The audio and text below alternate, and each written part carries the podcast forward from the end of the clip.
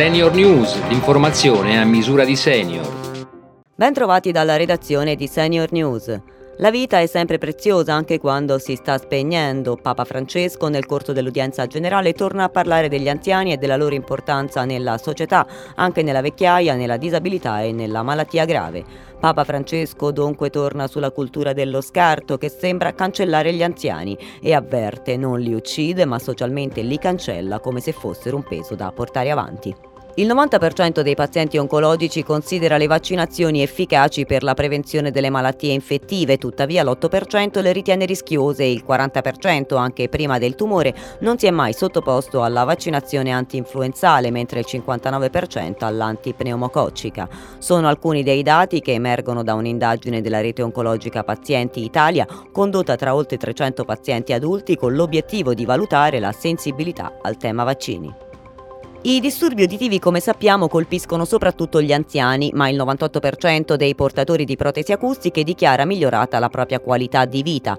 Il DPCM sui nuovi LEA non ancora implementato ha però spostato gli apparecchi acustici dall'elenco 1, quello dei dispositivi allestiti su misura, all'elenco 2, equiparandoli per metodo di acquisizione ai dispositivi di serie standard e prevedendo quindi l'adozione di procedure pubbliche di acquisto. L'unico elemento che potrebbe giustificare una decisione del genere genere economico. Si ritiene infatti che le gare portino ad un risparmio, ma un sistema a tariffa potrebbe garantire qualità del servizio e contenimento dei costi, come ci spiega Carlo Anau, presidente dell'Associazione di Volontariato Tribunale della Salute.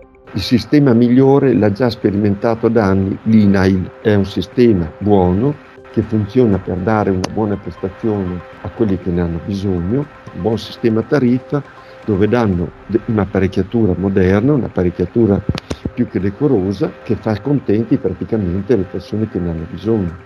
Per prevenire e rallentare le condizioni patologiche che accompagnano l'invecchiamento, una sana alimentazione e un corretto stile di vita sono fondamentali. Il servizio. Mangiare variato con pasti leggeri e frequenti, non saltare mai la prima colazione, masticare con cura gli alimenti, cucinare in modo semplice senza eccedere con condimenti grassi, salse e sale.